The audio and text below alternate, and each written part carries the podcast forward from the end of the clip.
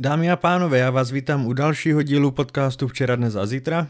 Dnes opět roztočíme kolo času a budeme se bavit o velmi specifickém tématu a tím je ginekologie v klasickém Řecku. Co se dnes dozvíte? Jak vypadal svět žen v tomto období, jak si můžeme představit lékaře této doby a jaký byl vztah mezi ním a pacientkou, jaké se používaly druhy antikoncepce, co víme o pohlavních chorobách, jaké druhy těhotenských testů se používaly, jak probíhal porod a následná péče o dítě, kam se umistěvaly nechtěné děti, anebo co byla takzvaná nemoc mladých dívek. O tomhle a o spoustě dalších věcí se budu bavit s paní doktorkou Janou Steklou, kterou tady vítám. Dobrý den. Dobrý den. Ginekologie je téma spojené s ženami a než se dostaneme k samotné ginekologii, chtěl bych se zeptat, co tedy víme o ženách v antickém Řecku v tomto období. Tak já bych úplně na úvod bych chtěla říct, že vlastně všechno, co víme o starověkých ženách, tak víme prostřednictvím mužů, protože naše znalosti se zakládají především na studiu písemných pramenů a jejich autoři jsou právě většinou muži. Takže my vlastně ženy můžeme sledovat pouze mužskýma očima a toho si musíme být tedy vždycky vědomi, že vlastně ten ženský pohled nám v antice téměř úplně chybí. Eh, co je potřeba o ženách říci snad jako první, že žena, eh, že pro ženu bylo, byla v antice v podstatě jediným úkolem být manželkou a matkou, to znamená provdat se a porodit děti, porodit svému manželovi především tedy syna, mužského potomka. Těch důvodů pro tady e, toto opatření tedy bylo několik, jednak samozřejmě ta potřeba rozmnožování a pokračování lidského rodu samozřejmě je tak nějak hluboce zakořeněna všem asi živočichům a člověka nevýjímaje, takže ten důvod mít děti e, s tím samozřejmě velice souvisí. Navíc na děti se v Řecku přenášel nejenom tedy e, genetický materiál, ale potom taky majetek, to znamená to, co vlastně ta rodina v průběhu celého života nazhromáždila, tak se potom předávalo těm synům a jednak taky byly děti eh, spojené, nebo synové potom především tedy spojeni s přenosem politických práv. To znamená, eh, ten syn, který vzešel v Aténách v pátém století z toho řádného manželství, řádně uzavřeného, byl potom, eh, zdědil po otci nejenom tedy majetek, ale taky politická práva, to znamená, mohl se zúčastnit veřejného politického života. To byl jeden z důvodů, proč vlastně bylo potřeba, aby ženy, aby dívky se stávaly manželkami a matkami. Eh, dalším důvodem je eh, vlastně řecký problém s ženským pohlavím, protože řekové považovali ženy za pokolení nestálé, vrtkavé, šalebné, které zkrátka eh, má za úkol toho může omámit, připravit třeba o majetek a podobně a potřebovali, aby mít ženy pod kontrolou. Ono to samozřejmě částečně vychází z toho, že museli mít ženy pod kontrolou proto, aby si zajistili tedy, že ty děti, které jim ženy porodí, jsou jejich vlastní, takže s tím vlastně souvisí ta otázka věrnosti manželské ale jednak eh, taky bylo potřeba tu ženu kontrolovat právě proto, že byla tedy taková vrtošivá, nestála a její úmysly nebyly pro muže vždycky čitelné. Takže eh, bylo tedy potřeba tu ženu sevřít nějakými pravidly a tady ta pravidla byla možná eh, vymáhat jenom v manželství. Takže vlastně proto v klasických Aténách, to znamená v tom pátém století před naším letopočtem, dívky vstupovaly do manželství velmi mladé, uvádí uvádí se okolo 14. 15. roku, to znamená téměř poté, co e, začaly menstruovat a je to právě proto, aby vlastně ta prodleva mezi tím, kdy e, kdy dosáhnou pohlavní zralosti a tím samotným sňatkem, aby byla co nejkratší, aby vlastně ta kontrola e, byla kontinuální a tedy přicházela z otce té dívky potom na jejího manžela. Další hledisko, proč bylo potřeba, aby dívky eh, vstupovaly do manželství, eh, bylo eh, proto, že se věřilo v Řecku, a máme to doloženo ve spisech lékařských, že vlastně žena potřebuje ke zdravý pohlavní styk.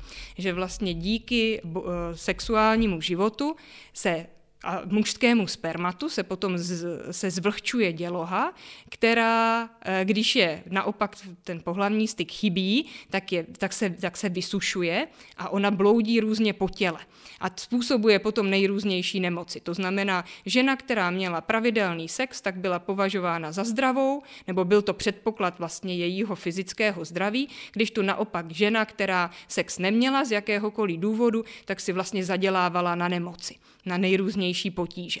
Takže to je zase důvod, proč vlastně ty dívky vstupovaly do manželství takto mladé, protože vlastně se věřilo tedy, že bez toho pravidelného sexuálního života e, mají, mají, jsou nemocné a právě taková typická nemoc eh, byla, e, byla takzvaná nemoc mladých dívek, což byla pravděpodobně hysterie. Byla to nemoc, která postihovala dívky mladé a právě se soudilo, že, že souvisí s nedostatkem pohlavního života.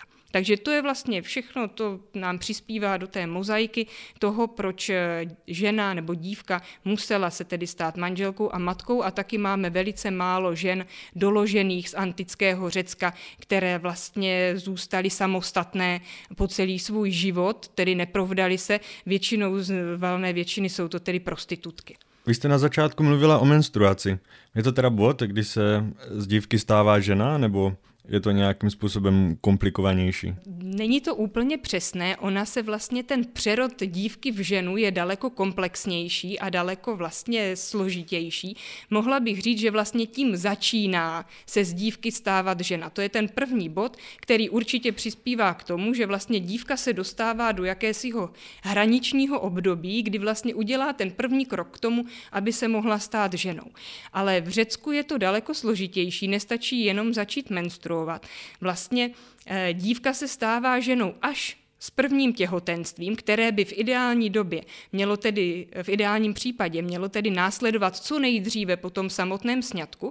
Takže vlastně, když si to vezmeme, eh, vezmeme si nějakou, utvoříme si pomyslnou časovou osu, tak máme menstruaci, Potom máme sňatek, který by měl následovat, dejme tomu do roka, jak už jsem říkala, mezi 14. a 15. rokem.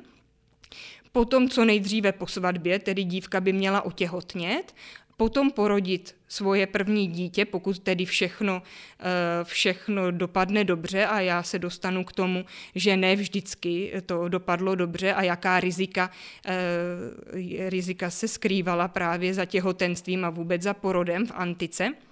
A to ještě ale pořád nestačilo. Vlastně takovým posledním krokem bylo potom až poporodní čištění, kdy vlastně podle lékařů antických dochází tedy k tomu, že ty porodní cesty už jsou vlastně celé otevřené a vyčištěné a vlastně těmi, těmi posledními očistky, které po porodu odchází, tedy z té dívky se tedy konečně stává ta žena, to znamená to poporodní čištění je ještě dalším důležitým momentem a z hlediska toho společenského bychom mohli tedy říct, že ten ten přerod dívky v ženu je dokonán až několik dní po porodu, kdy ta žena vlastně vyjde z domu, jde do chrámu, aby představila dítě jednak společnosti, to znamená tomu většinou tomu těm mužským příbuzným svého manžela, eh, aby tedy to dítě bylo představeno a uvedeno do rodiny a jednak, aby šla do chrámu poděkovat božstvu za to, že přestála právě to nebezpečí spojené s těhotenstvím a porodem.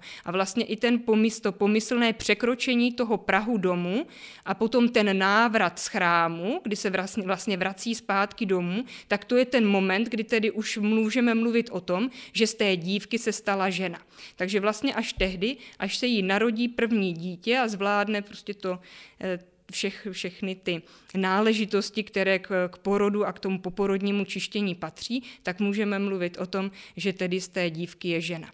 Eh, je to je to zajímavé, protože my pak sledujeme, Eh, v lékařských spisech to, že eh, lékaři si stěžují velice často na to, že ženy neznají své tělo a že vlastně, když je léčí, tak jim eh, neposkytují správné informace, že vlastně ta žena je tak, jak je vrtošivá a nespolehlivá, tak i pokud jde o tu pacientku, to znamená, může něco zatajit nebo nějaké skutečnosti si třeba nevšimne, protože hypokratičtí lékaři v antice byli velice důkladní důkladní, všechno sledovali, ptali se na, na, prosté detaily, které se týkaly ženina zdraví a věřili, nebo před, a měli tedy takovou představu, že ta žena vlastně jim podává špatné odpovědi, že si leco zatají, něčeho si nevšimne a že vlastně čím je ta žena mladší a neskušenější, tak tím vlastně ty informace, které od ní dostanou, tak tím jsou méně, eh, méně spolehlivé. Ale vlastně ve chvíli, kdy ta žena porodí, tak už se stává, nebo ta dívka porodí své první dítě, tak už se stává ženou a potom už i ten lékař se na ní spíše může spolehnout a že když mu řekne, Například já jsem zkrátka, mám, já jsem měla pohlavní styk tehdy a tehdy a po tom styku jsem, po, po, jsem počala, jsem otěhotněla, tak v takovém případě ten lékař už to bere e, vážně a řekne si, to je žena, která rodila, ona už zná své tělo a dokáže tady toto říct. Mluvíte o lékařích. Co si můžeme představit pod pojmem lékař v pátém a čtvrtém století před naším letopočtem v Řecku? Můžeme si představit téměř cokoliv, protože v antice bylo lékařské řemeslo, ře, lékařské umění velice, uh, velice uh, pestré a v podstatě existovaly nejrůznější druhy lékařů, léčitelů. Eh, v žádném případě si ale nemůžeme představit nějakou instituci, která by nad léčením dohlížela a hlavně eh, nebyl žádný tlak eh, ani ze společnosti na to, aby vlastně lékaři získali nějaké vzdělání. V podstatě, když to řekneme velice jednoduše, tak každý, kdo se prohlásil za lékaře, tak tím lékařem byl.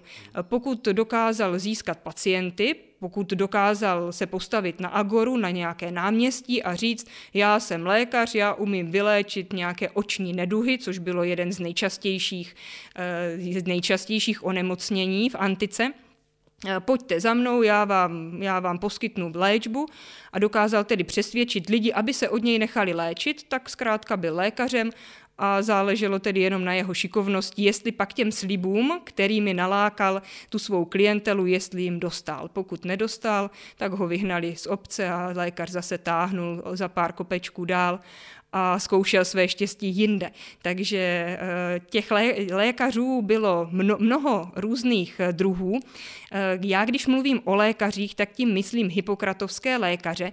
To byli lékaři, kteří vzešli z nějakých vzdělávacích institucí. My mluvíme v antice o takzvaných lékařských školách, kterých bylo v antickém světě několik. Nejvýznamnější byly v Jižní Itálii, v Krotonu nebo třeba v severní Africe, v Alex Alexandrii nebo v, v Malé Ázii, v Pergamu.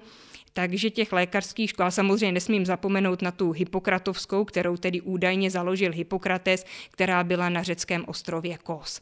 Takže to byli lékaři, kteří prošli jakýmsi vzděláním, alespoň tedy nějakým, a kteří zakládali své umění na tom, že se snažili pochopit, jak funguje lidské tělo a my potom mluvíme o takzvané racionální medicíně, která je vlastně zbavená jakýchsi pověr, složek magických nebo náboženských, vojenských, to znamená, že eh, pro, to znamená, že vlastně mm, se zbavila eh, toho, eh, to, to, té představy, že vlastně nemoc je, nemoc je trest, který je poslaný od Bohu. Takže vlastně ta racionální medicína potom opravdu zakládá své léčení na tom, že chápe, jak funguje lidské tělo a podle toho potom léčí. Ale samozřejmě v Řecku kolovali nejrůznější sběrači bylinek a, a šarlatáni, astrologové, vykladači snů, takže těch eh, možných eh, v uvozovkách odborníků, na které se nemocný člověk mohl obrátit, eh, bylo velké množství. A to jsem ještě zapomněla na Eh, na, svatyně nejrůznější božstva, která potom, eh, kterým byla přisuzována léčivá moc, především potom eh, Asklépius, jeho škůlce v Řecku velmi rozrostl a as, takzvaná Asklépia, to znamená Asklépiovy chrámy, byly velkými centry léčení. A jaký teda byl vztah mezi lékařem a tou pacientkou? Chodili třeba ženy na nějaké pravidelné kontroly, jak to známe dnes, nebo vyhledávali lékaře jenom, když byl nějaký problém? Tak určitě si to nemůžeme představit tak, jak dnes, vůbec, že máme nějaké zdravotní pojištění a máme samozřejmě preventivní programy a všichni chodíme jednou za dva roky k praktikovi a ženy chodí každého, každý rok na ginekologickou prohlídku a v těhotenství mají, dostanou průkazku a, a chodí na pravidelné kontroly a prohlídky a ultrazvuky, nic takového nebylo. E, ženy a vůbec lidé se potom na e, různé ty léčivé síly, ať už to byla božstva nebo to to byli lidé, obraceli opravdu jenom v případech eh, nouze. A pokud jde o léčení žen, tak si to musíme představit zhruba tak, že eh, ženě bránil stud eh, v tom, aby mluvila o svých problémech. Zvláště tedy pokud byly intimního charakteru a proto se ženy především tedy léčily sami. Takže pokud žena zjistila, že zkrátka s ní není něco v pořádku, tak určitě první, co udělala, bylo, že si zavzpomínala na to, jak se léčila její matka, po případě jiné ženy z domácnosti, e, vzpomněla si na nějaké bylinky, třeba něco zrovna měla při ruce, po případě nějaké zábaly, nahřívání a podobně, nebo zase ženy používaly i amulety nebo za, za, za tu složku magickou láskou, to znamená nějaké takové zaříkávání a podobně, takže to všechno ta žena mohla si vzpomenout, že to zná, anebo že to někde viděla eh, v rodině a léčila se tímto způsobem. Eh, když to nezabralo, eh, tak určitě se mohla obrátit na jiné ženy ve svém okolí. To znamená na své příbuzné, eh, na otrokyně, pokud to byla žena, eh, která byla z urozenější rodiny, z movitější rodiny, takže měli v domácnosti více otroků, otrokyň, tak otroci určitě taky byli lidé, kteří byli vybaveni eh, jakými si základními lékařskými znalostmi. My mluvíme o lidovém léčitelství, nebo musíme si to představit jako nějaké takové lidové léčitelství, babské recepty, zkrátka něco, co se traduje z generace na generaci. Eh, žena určitě měla taky nějaké sousedky, kamarádky, kterým se mohla svěřit se svými neduhy, které jí mohly zase poradit. Po případě měla ve svém okolí nějakou známou porodní bábu, která byla už z toho svého výkonu povolání, tedy byla znalá a věděla, co ženy trápí a co jim zabírá, takže jí mohla poradit. Až eh, předpokládáme, že opravdu až v krajním případě, to znamená, když nic nepomáhalo, amulety, babské rady, všechno selhalo, že se žena prostřednictvím prostřednictvím svého manžela mohla obrátit na lékaře.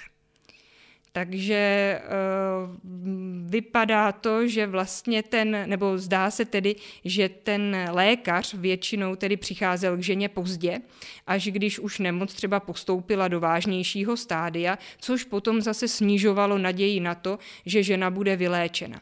A taky máme právě v těch lékařských spisech, máme velice často zmínku o tom, že žena sice byla vyléčena, ale třeba, že jí přestalo silné krvácení, ale že už zůstala neplodná.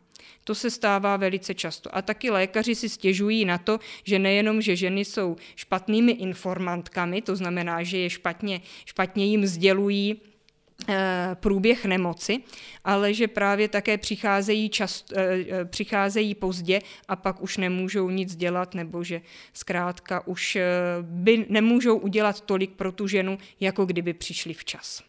A existovala v této době už nějaká antikoncepce? No, určitě. Já myslím, že antikoncepce je asi stará jako lidstvo samo, že eh, vždycky ženy eh, toužily nějakým způsobem regulovat eh, počet dětí a vůbec svoje těhotenství a porody. Eh, tady eh, je potřeba zmínit asi eh, dvě odlišné strategie. Jednak mužskou a jednak ženskou, protože tady se dostáváme do dost velkého střetu. Protože muži určitě chtěli mít co nejvíce dětí. Musíme si uvědomit, že v antice, tak jako v jakékoliv předindustriální společnosti, byla vysoká novorozenecká úmrtnost. Zkrátka těhotenství a porod to byly záležitosti, momenty v životě ženy, které byly spojené s vysokým rizikem, jednak pro tu ženu a jednak samozřejmě pro to dítě. Samozřejmě e, nízká úroveň hygieny, e, různé dětské nemoci potom přispěly k tomu, že když dítě přežilo porod a vlastně těch prvních 40 e, dní po porodu, což odpovídá tomu našemu šesti nedělí, tak stejně ho ještě nemělo vyhráno a uvádí se, že dospělosti se dožilo pouze polovina dětí. To znamená, že pokud muž chtěl mít nějakého dědice a dědit mohl pouze syn, a počítáme-li tedy, že se rodilo přibližně stejně holčiček jako kluků, tak aby si tedy muž zajistil potomka, alespoň jednoho tedy syna, který bude dědit jeho majetek, tak žena musela být zhruba pětkrát až šestkrát těhotná. Takže to byla strategie muže, to znamená mít co nejvíce dětí, aby měl vysokou pravděpodobnost, že alespoň nějaké dítě se dožije dospělosti a že alespoň tedy to jedno dospělé dítě bude syn, kterému potom všechno to, co za života nazhromáždil, předá.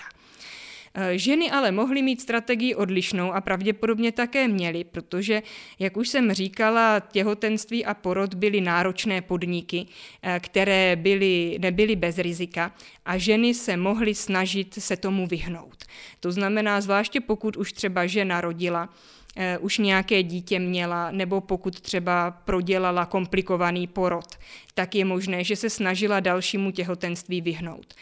V antice v, literatuře, v antické literatuře se na mnoha místech objevují hlasy, eh, které říkají a srovnávají vlastně to, tento, to ženino úsilí o děti, to znamená to těhotenství a především porod, přirovnávají k bitevnímu poli, že vlastně ta žena nese stejné riziko a jako muž, který jde do války. Takže tedy předpokládáme, že jestliže tedy někdo se chtěl vyhnout těhotenství, pak to byly především ženy, protože ty nesly to větší riziko, ty vlastně nesly kůži na trh. Pokud eh, některé ženy speciálně se chtěly vyhnout těhotenství a porodu, pak to byly jednoznačně prostitutky, kterých bylo alespoň tedy v klasických Aténách velké množství a pro které těhotenství potom mohlo znamenat, eh, mohla znamenat překážka v práci, když to řeknu takto v uvozovkách, a mohlo, mohlo potom pro ně těhotenství být i ohrožení existenční. To znamená, že ta prostitutka si nemohla potom vydělat dostatečné prostředky vůbec na to, aby přežila. Takže pokud tedy nějaké ženy v antice jsou spojovány s antikoncepcí, pak tedy především prostitutky.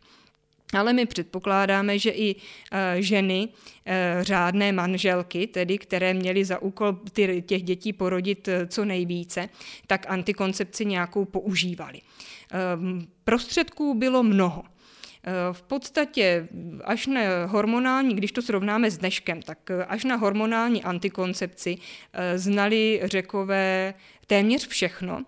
Jednak se používali Eh, jednak se, co se, co se mohlo použít, tak eh, různé sexuální polohy, eh, které nevedly potom k otěhotnění, ale tam bylo potřeba souhlas nebo přispění toho manžela, toho partnera, což teda nebudeme nebudeme o tom uvažovat. Předpokládáme tedy, že manžel chce hodně dětí a žena naopak eh, ty děti nechce. To znamená, ona musí zvolit nějaký antikoncepční prostředek, o kterém nebude ten manžel vědět. Takže eh, říci mu o přerušované souloži to nějak jako nemělo asi smysl. Navíc eh, třeba přerušovaná soulož nebyla ani vhodná z toho důvodu, protože, jak už jsem říkala na začátku, žena byla zdravá pouze tehdy, pokud měla dostatečný eh, pohlavní život a to vlastně znamenalo, a to, a to vlastně ten, k tomu bylo potřeba ten vaginální styk, právě to mužské sperma. Takže přerušovanou souloží by žena teda sice eh, nedosáhla třeba toho těhotenství, by se vyhla těhotenství, ale zase by si zadělala na problémy s dělohou. Takže to vlastně můžeme vyškrtnout si z toho seznamu, proto asi ženy nepoužívaly. Eh, co ženy používaly, tak asi nejrůznější přípravky nějaké nápoje, po případě nějakou orální antikoncepci, to znamená výtažky z bylin, eh, nejrůznější odvary a podobně. A nebo naopak zase používali třeba čípky, které si vkládali eh, do vagíny a které tedy zase byly napuštěné nějakou rostlinnou substancí, po případě nebo nějakými i minerály a podobně. Takže tedy to mohly to ženy řešit takovýmto způsobem. K tomu se trošku vážou i pohlavní choroby. Mm, jsou nějaké informace o tom, Jaké choroby se v této době vyskytovaly? Eh, tak eh, k tomu moc říct nemůžu, protože pohlavní choroby, tak jako bychom si je představovali dnes, tak eh, to řekové vůbec neznali, nebo vůbec o takových chorobách, které se přenášejí pohlavním stykem, neuvažovali. Takže my vlastně nevíme, jestli třeba taková syfilis, jest ty ne, nebo nemáme vůbec žádné zmínky o tom, že něco takového by řekové vůbec řešili pohlavní choroby. Byť, jak už jsem říkala, v Aténách bylo velké množství prostitutek a promiskuita, alespoň tedy na straně mužů, byla určitě značná ale zkrátka vůbec v lékařských spisech ten mužský rozmnožovací systém není příliš řešen, takže vlastně choroby spojené s ústrojím, ať už tedy rozmnožovacím nebo tím močovým, nejsou v lékařských spisech příliš řešeny. Takže my, když máme pokud se řeší pohlavní život a to pohlavní zdraví, rozmnožovací systém, tak vždycky je středem žena, protože žena tedy potřebuje otěhotnět a potřebuje to dítě donosit v děloze a potom ho porodit, takže bohužel eh, vám na tuhle otázku nemůžu odpovědět, jak to měli řekové s pohlavními chorobami. Dobře, přesuňme se tedy do období, kdy je žena těhotná. Jaké byly teda představy o těhotenství? Jak o tom přemýšleli? Eh, tak eh, ženino těhotenství určitě začínalo početím a nikoli tedy tím, že se jí zvětšovalo břicho, byť to byl ten moment, kdy si toho asi muž všimnul. A s těhotenstvím určitě je spojeno velké množství představ, eh, bychom řekli dnes asi úsměvných. A vlastně můžeme zase na nich, na těch představách pozorovat jakési kulturní představy, které si člověk promítá právě do, do těch biologických daností. Třeba taková vůbec otázka, která trápila řeky, bylo, jestli ženě, když je těhotná, jestli se narodí kluk nebo holka. Ono to bylo důležité, protože bylo potřeba toho chlapce, jak už jsem říkala, toho dědice, a zvláště když žena už předtím porodila holčičky, tak asi cítila na sobě zkrátka velký tlak na to, aby porodila kluka. Ono v Řecku se taky uh, řešilo to, ne, to nežádoucí pohlaví nebo méně žádoucí pohlaví holčičky tím způsobem, že třeba když uh, se narodila tedy holka, která nebyla žádána, tak se děti odkládaly a většinou to byly právě holčičky. Takže eh, ta, ten tlak a vůbec touha po tom synovi eh, byla eh, u řeku určitě veliká. A proto tedy ženy už během těhotenství se tedy ptali, jestli budou mít kluka nebo holku. A máme právě dochovány různé recepty, jak to poznat. A na tom je zvláštní to, že takový recept, který se opakuje mnohokrát v hypokratovských spisech, v těch lékařských spisech, je recept, který určitě používali ještě naše babičky a sice, že se to pozná podle pleti, že když žena, těhotná žena má pěknou pleť, takže čeká kluka a že když má škaredou pleť plnou boláku a vředu, tak čeká holku. A já ještě moje babička tak to vždycky mě zkoumala, když jsem byla těhotná a, a říkala tedy ty, ty čekáš kluka, ty čekáš holku. Takže já si myslím, že to je zkrátka taková představa, eh, která ještě donedávna taky minimálně mezi starší, mezi starší generací kolovala. A jak už jsem říkala, tak vlastně ty představy, že ten kluk je něco lepšího než holka, že je vlastně potřebnější, silnější, tak se potom promítají i do těch představ vlastně těch těhotenských a vůbec řekové se ptali a zkoumali, jak vlastně to dítě se v děloze vyvíjí, jak rychle. Eh, my dneska máme ultrazvuky, takže chceme-li vědět, jestli dítě už má prstíky, jestli má hlavičku, kolik má, jak velkou má nosní kůstku, tak prostě se to proskoumáme ultrazvukem, není to problém, ale řekové samozřejmě takové možnosti neměli. A e, proto si to tedy představovali, že ten kluk, když je silnější a větší, tak vlastně už i jako plot se musí rychleji vyvíjet. Takže panovaly představy, že teda to, ten plot chlapecké mužského pohlaví, že se vyvíjí rychleji, daleko rychleji má rozčleněné všechny končetiny a všechny orgány, když to holky jsou pomalejší. Takže zatímco třeba kluk se, u kluka se končetiny v tom, toho plodu e, začnou diferencovat diferencovat třeba po 40 dnech těhotenství, tak u holky to trvá třeba 60. Takže rozhodně ten plod ženského pohlaví se vyvíjí pomalej. Další eh, ještě představa, která je tady s tím rozdílem kluk-holka spjatá, je ta, že, že pokud žena čeká dítě a čeká kluka, tak začne cítit pohyby rychleji než holka, takže to zase, než když čeká holku. Takže to vlastně s tím vývojem souvisí s tím rychlejším vývojem. A taky panovala představa, že pokud žena čeká e, kluka, takže bude mít snadnější porod a že méně, trpí, e, že méně bude trpět těhotenskými obtížemi, že jí bude méně špatně. To znamená, že vlastně ta představa, že ten chlapec, ten muž je vlastně silnější, lepší, zdatnější, tak se odrážela potom i do těch představ těhotenských. To znamená, že tedy žena s klukem, když čeká kluka, tak všechno zvládne levou zadní, protože ten kluk vlastně s ním nejsou žádné problémy. Když to jestliže čeká holčičku, tak může čekat komplikace eh, při porodu, bude mít těžký porod a podobně. Takže, eh, takže to bylo, eh, to jsou takové, jak říkám, kulturní vzorce, které se potom promítají i právě do toho ryze biologického vnímání. Pojďme se teda vrátit ještě zpět před tohle období. Existovaly nějaké těhotenské testy nebo nějaké způsoby, jak eh, ženy poznaly, že jsou těhotné? Eh, existovaly samozřejmě, protože eh, bylo důležité zjistit co nejdříve, jestli je žena těhotná jak už jsem říkala na začátku, tak eh, lékaři věřili, že pokud žena už několikrát rodila, je zkušená a pozná sama, jestli po pohlavním styku eh, otěhotněla nebo ne. Většinou to ženy tedy byly schopny říct eh, v řádu několika hodin. Jak to zjistili? Na to byla takový velice jednoduchý test. Pokud žena po pohlavním styku zůstala suchá, znamená to, že tedy to mužské semeno zůstalo v děloze a žena tedy otěhotněla, to znamená, jakoby, že ta děloha nasákla to mužské sperma, které a potom vlastně po té, co ho ta děloha nasákla, tak se ta děloha zavře a nepustí ho ven. Takže to byla taková představa. A pokud tedy žena zůstane po pohlavním styku suchá, znamená to, že ta děloha to sperma zavřela a žena otěhotní. Pokud naopak žena po pohlavním styku byla vlhká, znamená to, že z ní to sperma vyteklo, že se nepodařilo spermatu dostat se do dělohy, nebo děloha se nezavřela, nebo zkrátka došlo tam k nějaké jiné nepředloženosti a žena teda neotěhotní. A e, lékaři tedy věřili, že zkušená žena toto dokáže poznat a dokáže to říct.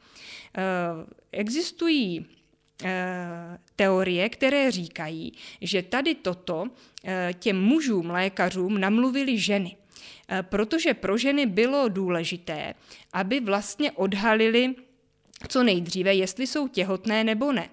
Eh, I z toho důvodu, pokud chtěli si přivodit potrat, pokud eh, zase máme eh, jednak ženy používali antikoncepci a jednak pokud antikoncepce zklamala, ono, když si to opravdu čteme ty návody, tak se tomu vůbec nedivíme, že ta antikoncepce zklamala. Já trošku odbočím, protože některé návody na nápoje třeba říkají, a když to žena vypije rok neotěhotní, tak to samozřejmě je hloupost, aby žena vypila odvar z nějaké byliny a zajistilo jí to ne neplodnost na jeden rok. Takže vlastně, když zklamala antikoncepce, tak potom bylo možno eh, vyvolat si potrat. A k tomu právě ženy potřebovaly vědět co nejdříve, jestli jsou těhotné nebo ne. A eh, jak tedy ten potrat si nechat vyvolat zase nejrůznějšími bylinami, které se používaly buď to orálně v nějakých nápojích, anebo potom jako vaginální čípky. To znamená zase, že se vzal kus vlny, udělal se smotek, ten se, eh, ten se napustil nějakou substancí, zase nějakým extraktem z byliny, z nějakých bylin a vložil se do pochvy. A e, použití právě tady těchto různých prostředků abortivních, které způsobovaly potraty, bylo poměrně rizikové a lékaři je nechtěli provádět, protože e, nejenom, že tedy žena mohla potratit, ale mohla, e, mohla i sama z toho mít nějaké nepříjemnosti, mohla sama zemřít a nebo si způsobit třeba trvalou neplodnost. Navíc lékaři byli muži a ti táhli za jeden provaz s muži, těmi manželi, to znamená, jak už jsem říkala, muži chtěli mít co nejvíce dětí a jestli tedy někdo se chtěl těhotenství vyhnout, tak to byly ženy. Takže nepředpokládáme, že lékaři, muži, by ve velké míře doporučovali a předepisovali a dávali ženám nějaké prostředky, které by vedly k potratu. To znamená, jestliže žena otěhotněla, i když nechtěla, a chtěla tedy se toho plodu zbavit co nejdříve, a sama třeba neměla k tomu prostředky, tak musela nějakým způsobem přemluvit toho lékaře, aby jí ten prostředek k potratu podal. Ale to by ten lékař neudělal dobrovolně, tak ona ho vlastně ošálila tím, že řekla, že se jí jenom spozdila menstruace, že si je ale jistá, že není těhotná, protože z ní eh, to sperma po pohlavním styku vyšlo a že si je tím úplně jistá, že vlastně nemohla, že tedy není těhotná, že se jí spozdila menstruace a ten lékař jí podal nějaký prostředek, většinou zase nějaký vaginální čípek, který by, který by jí vyvolal menstruaci. A my, když vlastně srovnáme rostliny, které byly používány pro uh, ty čípky pro vyvolání menstruace a čípky, které potom se, uh, díky kterým se pak, nebo uh, kterými se vyvolával potrat, tak vidíme, že ty rostliny jsou velice podobné, ne někde stejné. Takže vlastně ty ty rostliny a substance na vyvolání, na vyvolání menstruace byly zhodné s těmi abortivními. Takže vlastně ženy tím, že namluvili mužům, že oni vědí, kdy jestli otěhotněli, tak si vlastně zajistili tady takovou úplně boční uličku k tomu, aby vlastně ti lékaři jim podali nebo předepsali léky na vyvolání menstruace, ale přitom ta žena to chtěla jako abortivum. Takže tedy, když jsme u toho početí, tak ty ženy, ty zkušené ženy, věděli, jestli tedy eh, počali nebo nepočali a podle toho tedy mohli s těmi doktory, s těmi lékaři takto manipulovat. Ale ono samozřejmě eh, je asi nemožné je hodinu po pohlavním styku vědět, jestli žena eh, otěhotněla nebo neotěhotněla, ale je to zase jakási představa, která v antice takto panovala. A muži, muži tedy, muži věřili tomu, že to ženy poznají. Pojďme se tedy posunout k samotnému porodu. Jak moc to bylo těžké porodit v této době? Já si myslím, že to těžké bylo hodně a já jsem strašně ráda, že jsem rodila v 21. století, abych v antice rozhodně rodit nechtěla, eh, protože těch možných komplikací, které na ženu číhaly, bylo velmi mnoho my uh, nemáme, nebo ty spisy lékařské tolik neřeší uh, různé komplikace v těhotenství. Vypadá to, že pokud žena eh, zvládla eh, ten první trimestr, to znamená pokud nepotratila, eh, a přičemž ty rané potraty byly velice časté, oni jsou časté i v současné době, takže to těhotenství nějakým způsobem zvládla, přičemž ještě kritický byl osmý měsíc těhotenství. Věřilo se, že dítě, které se narodí v osmém měsíci, tak nemá šanci přežít. Eh, naproti tomu, pokud se dítě narodilo v sedmém měsíci těhotenství, tak sice mělo malou šanci na přežití, ale pořád nějakou šanci mělo. Eh, tato pověra zase vznikla zřejmě tak, že v osmém měsíci to dítě se stupuje více do porodních cest a je tedy více vystaveno infekcím. Je možné to takto vysvětlit, ale zase je to jakási zase představa eh, řeků, která i souvisí s tím, že hypokratovská medicína eh, měla eh, vlastně všechno rozdělovala na jakési časové úseky, mluvila o takzvaných kritických dnech, který, které byly většinou eh, po, sed, po sedmi nebo třeba po čtyřiceti. A vlastně tomu se zase podřizovalo i to vnímání lidského těla, takže vlastně ten, pokud, pokud tedy to dítě pokud to, tedy to dítě se narodilo v tom sedmém měsíci, tak to ještě bylo dobré, ale pak v tom osmém, eh, vlastně kdy překročilo jakousi tu kritickou hranici, tak tam zase byl problém. A pak, když překonalo osmý měsíc a dostalo se do devátého, tak už to zase bylo v pořádku. A co je ještě třeba taky zajímavé, že úplně nejkritičtější období těhotenství bylo, když eh, tomu plodu rostly vlasy což je takové úsměvné a bylo to proto, protože vlastně zase panovala představa, že vlasy vznikají z přebytků. Vlastně to, co my máme v těle, nějaké ty věci, které se nespotřebují, tekutiny, tak to všechno jde eh, vlastně na růst vlasů a ochlupení. Proto taky muži jsou chlupatější než ženy, protože muži těch přebytků mají víc, protože žena pravidelně menstruuje a vlastně těch přebytků se takto pravidelně každý měsíc eh, dostatečně zbavuje. Zbavuje se těch přebytků přebytků také eh, právě tím poporodním čištěním, takže žena vlastně nemá to, není tolik chlupatá, protože se těch přebytků zbaví. Ale zase pak žena, když eh, vlastně Eh, skončí to, nebo dojde ke konci toho rozmnožovacího období a dojde k přechodu, kdy vlastně už nemenstruuje, tak naopak zase těm ženám rostou kníry a různě jim roste ochlupení, protože už nemenstruují, takže mají zase v těle dostatek přebytků, které se prostě vrazí do toho ochlupení. Takže tedy eh, ty vlasy rostou na základě přebytku a pro to dítě, pro ten plod v děloze je to vlastně dvojitá zátěž, protože jednak ta výživa, která jde Eh, kterou, která jde z matky k plodu, tak už jsou je vlastně z těch matčiných přebytků a vlastně to dítě, ten plod, potřebuje vlastně vytvořit jakýsi přebytek na druhou, protože ono eh, potřebuje ty přebytky od matky a ještě potřebuje vytvořit své vlastní přebytky právě na růst těch vlásků. Takže to je prostě bylo úplně nejkritičtější období, když dítěti rostly vlasy. A když se tedy dostaneme zpátky k tomu porodu, co všechno tedy číhalo na ženu, tak eh, v podstatě všechno, jak známe dnes, všechny ty eh, všechny obtíže, které, eh, které musí řešit ženy i v současné době, velký rozdíl je samozřejmě v úrovni lékařské péče a to, jak je dokážeme řešit.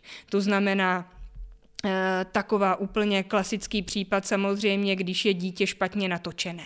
To znamená, pokud jde napřed nožičkama nebo je bokem položené, to znamená, pokud není ta klasická poloha hlavičkou napřed, poloha záhlavím, jde napřed zadečkem nebo je různě nějak eh, skrčené a podobně, tak to samozřejmě byly, byla obrovská komplikace, která mnohdy končila fatálně, to znamená úmrtím jak ženy, tak dítěte.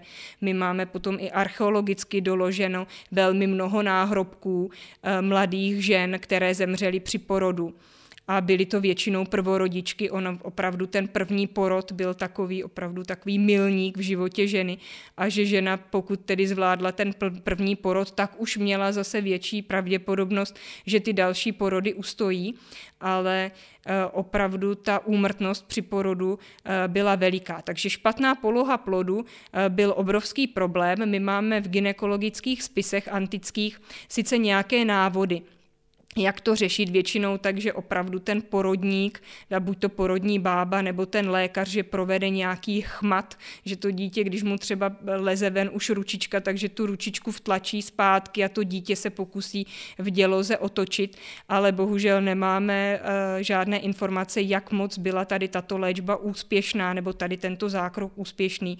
Každopádně opravdu těch úmrtí při porodu bylo uh, v Řecku hodně. Z těch dalších komplikací komplikací pak to byly ještě dvojčata, což bylo téměř eh, nebo vůbec vícečetná těhotenství. To bylo taky velice, eh, velice komplikované. Eh, dále to byly vůbec různé záležitosti třeba nepostupujícího porodu, kdy ten porod trval velice dlouho, eh, žena byla vysílená, dneska se ženě podávají, jednak se jí podávají antibiotika, různé eh, hormony pro to, aby se vlastně vyvolaly děložní kontrakce, nic takového eh, v antice nebylo.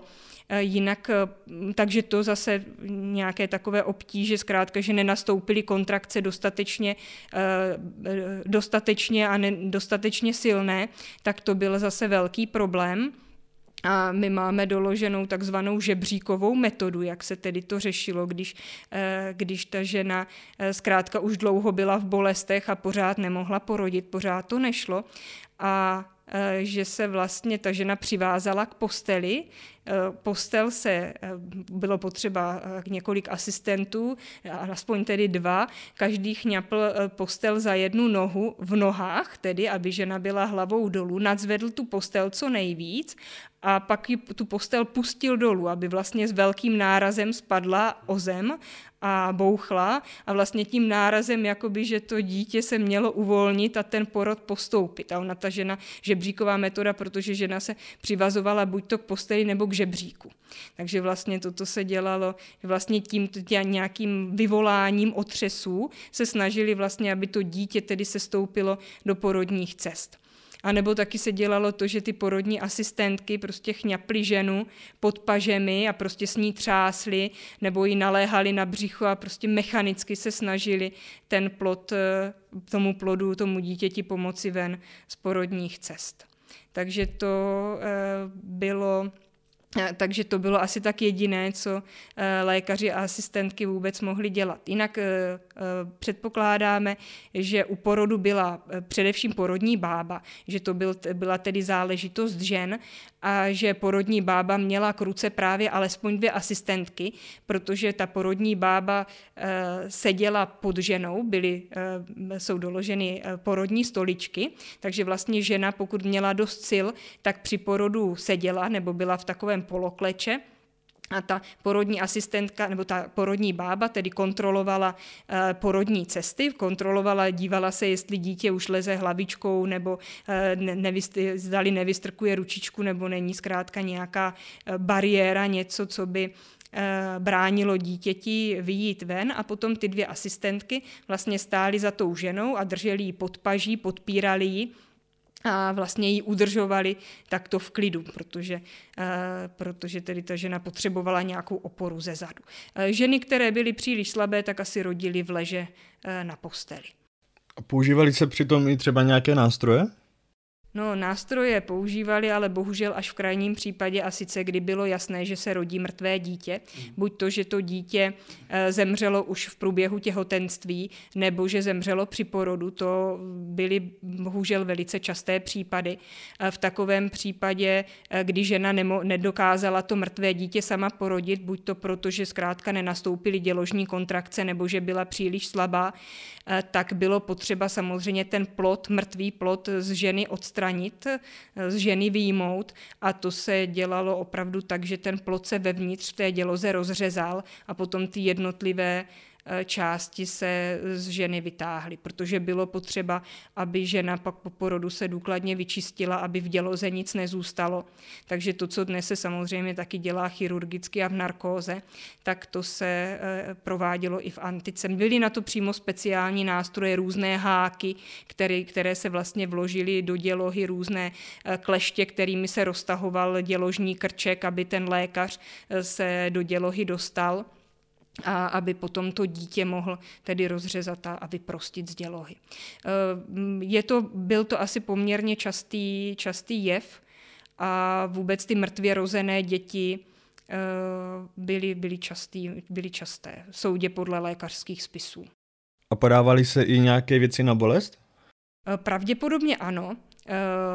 Porodní báby to zřejmě uměly. Uměli podat něco, byť nemáme žádné konkrétní, eh, konkrétní doklady, kromě snad odvaru z máku, to je taková klasika, ale máme zase doklady o tom, že zkrátka ta porodní bába, která je dostatečně zkušená, tak eh, umí i ženě podat něco, co jí uleví, co aspoň trošku otupí bolest.